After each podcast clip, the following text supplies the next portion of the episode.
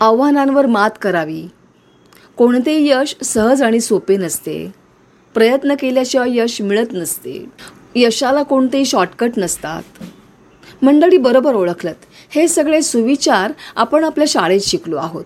किंबहुना आजही मुलांना हे सुविचार शिकवले जातात आणि शाळेतल्या फळ्यावरती रोज लिहिलेही जातात. सुविचार लिहिणं आणि मुलांना सांगणं हे सोपं आहे मंडळी.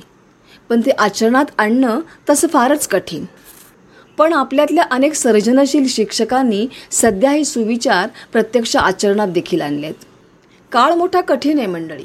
शाळा लॉकडाऊन आहेत पण शिक्षण मात्र सुरू आहे. अर्थात ऑनलाईन पद्धतीने.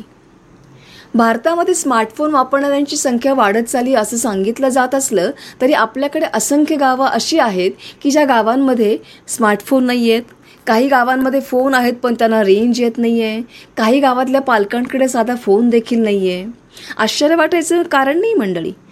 नाशिक जिल्ह्यामध्ये अशी अनेक दुर्गम गावं आहेत ज्या गावांमध्ये आत्ता हे वास्तव आहे. पण या गावातल्या शिक्षकांनी शिक्षण मात्र बंद ठेवायचं नाही असा निर्धार केला आणि विद्यार्थ्यांपर्यंत शिक्षण पोचवण्यासाठी असंख्य कल्पना लढवल्या. इगतपुरी तालुक्यामध्ये दरेवाडी नावाची एक शाळा आहे.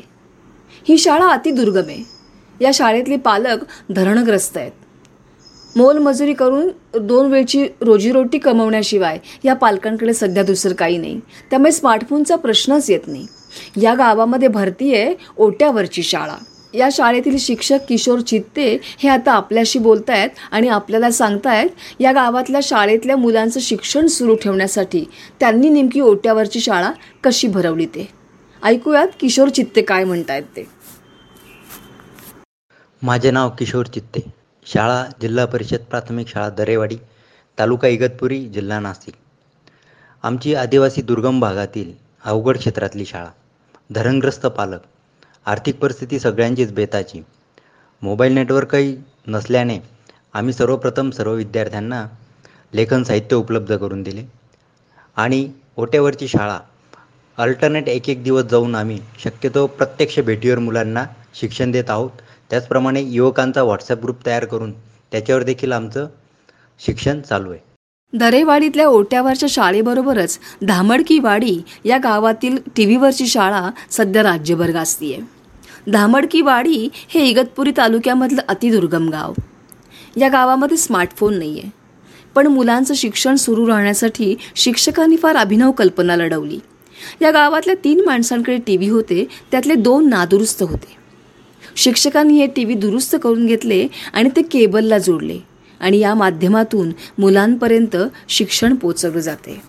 ही किमया नेमकी कशी घडली ते आपल्याला सांगतायत या शाळेमधले परदेशी सर. बघूयात परदेशी सर आपल्याशी काय बोलतायत. नमस्कार. इगतपुरी तालुक्यातील बिन रस्त्याची धामडकी वाडी.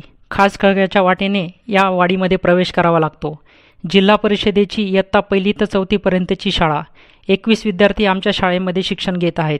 कोरोनामुळे शाळा बंद व शिक्षण चालू ऑनलाईन शिक्षण देण्याची प्रखर इच्छा असूनही इथं कुठल्याही प्रकारच्या मोबाईलला नेटवर्क नाही तसंच कुठल्याही पालकांकडे स्मार्टफोन नाही. अशा अवस्थेमध्ये विद्यार्थी नकारात्मकतेकडे वळण्याचा मोठा धोका होता.